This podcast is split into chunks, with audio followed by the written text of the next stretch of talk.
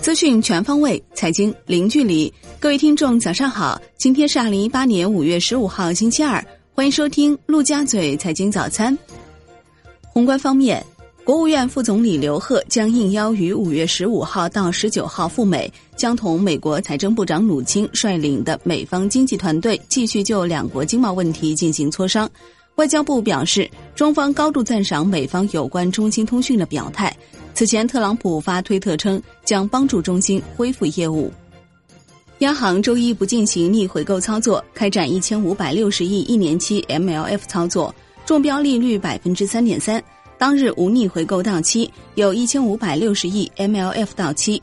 央行发放八百零一亿元人民币抵押补充贷款。Shibor 多数上行，七天期 Shibor 涨二点五个 BP，报百分之二点七三八。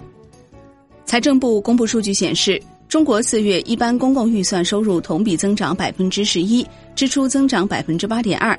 一到四月一般公共预算收入同比增长百分之十二点九，支出增长百分之十点三。四月证券交易印花税五百一十七亿元，同比增长百分之十八点九。海南省委七届四次全会决定指出，全岛将实施现行自由贸易试验区所有试点政策，到二零二零年取得重要进展。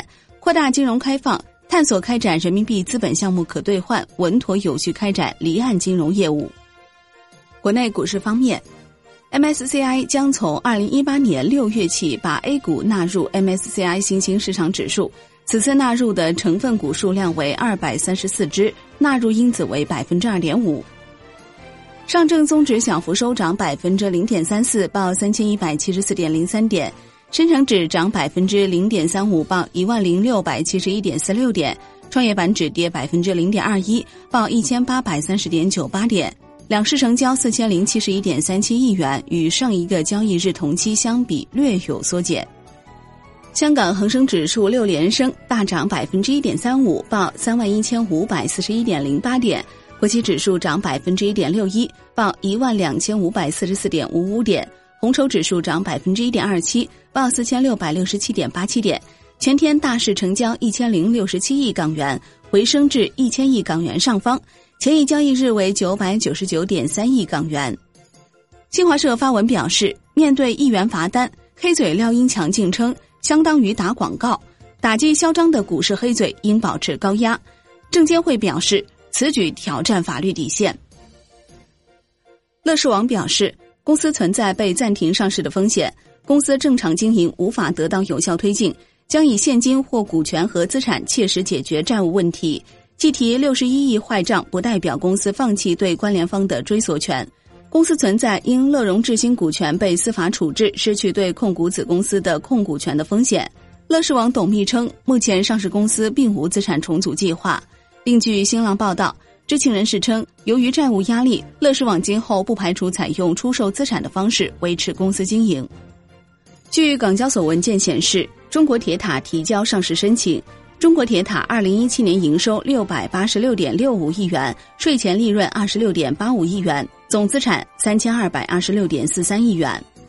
金融方面，银保监会召开深化整治银行业和保险业市场乱象工作推进会议。要求持续保持对违法违规行为严处罚、严问责的高压态势。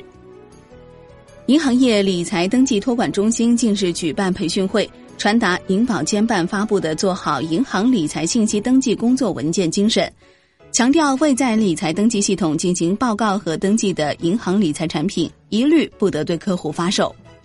据中国证券报报道，从多位银行资管人士处了解到。由于部分银行将结构性存款通过设置假结构变相高息揽储，业内预期假结构性存款在业内已是公开的秘密。关于结构性存款的监管政策或将出台。某银行相关人士表示，公司将开始规范结构性存款的部分业务。余额宝表示，六月六号起 T 加零赎回额度从五万元下调到一万元。楼市方面。中科院发布房地产蓝皮书，建议以空置税这一行为税来替代房产税。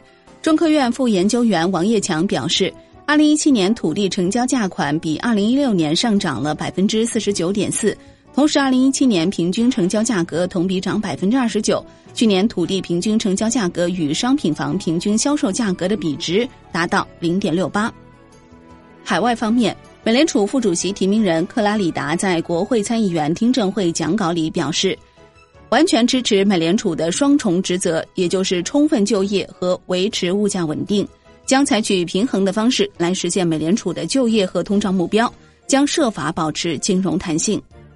国际股市方面，美国三大股指集体上涨，均创两个月来新高。道指涨近七十点，报两万四千八百九十九点四一点，连涨八日，创八个月以来最长连涨纪录。纳指涨百分之零点一一，报七千四百一十一点三二点。标普 Y 指数涨百分之零点零九，报两千七百三十点一三点。高通涨百分之二点七，恩智浦涨百分之十二。中国重启高通对恩智浦收购案审查。中美贸易关系出现解冻迹象，令市场得到提振。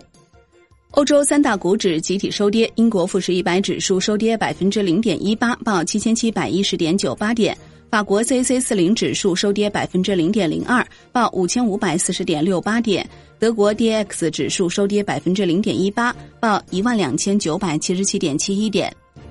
中国概念股多数上涨，阿里巴巴收涨百分之二点二，京东收涨百分之零点六。百度收涨百分之零点八七，虎牙直播上市次日大涨百分之十四点四五，两日大涨百分之五十三点一七。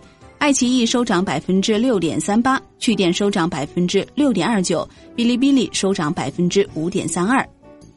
商品方面，New Max 原油期货收涨百分之零点七四，报七十一点二美元每桶。欧佩克报告称，全球原油供应过剩状况已基本消除，以及中东地缘政治危机等因素提振油价。COMEX 黄金期货收跌百分之零点五七，报一千三百一十三点二美元每盎司。COMEX 白银期货收跌百分之一点三三，报十六点五三美元每盎司。国内商品期货夜盘涨跌互现，黑色系领涨，焦煤、焦炭、动力煤分别收涨百分之二点三八、百分之一点九七和百分之一点零九。铁矿石收涨百分之一点四五，螺纹钢、热轧卷板分别收涨百分之零点七九和百分之零点四八，橡胶收跌百分之零点三四，沥青收涨百分之零点二。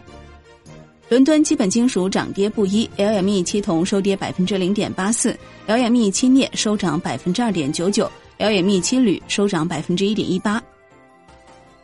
债券方面，MLF 等量续作未掀波澜。期债现券弱势整理，十年期债主力合约 T 幺八零六收跌百分之零点零一，五年期债主力合约 TF 幺八零六收跌百分之零点零五。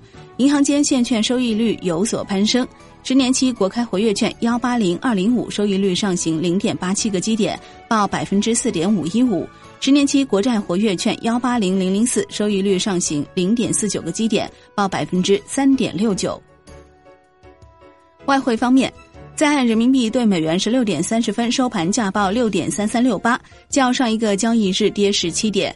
人民币对美元中间价调升一百七十九个基点，报六点三三四五，创四月二十六号以来最高，连续两日大幅调升。好的，以上就是今天陆家嘴财经早餐的全部内容，感谢您的收听，我是林欢，我们下期再见。